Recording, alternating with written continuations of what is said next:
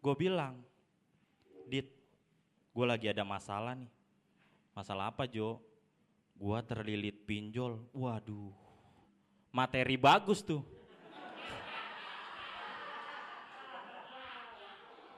Anjrit, anjrit. Gue kan minta solusi ya, bukan ngajak bikin materi gitu. Solusinya gimana, Dit? Ya kalau mau cepet sih, Jo, mending jual ginjal. Awalnya saran itu gue tolak, teman-teman.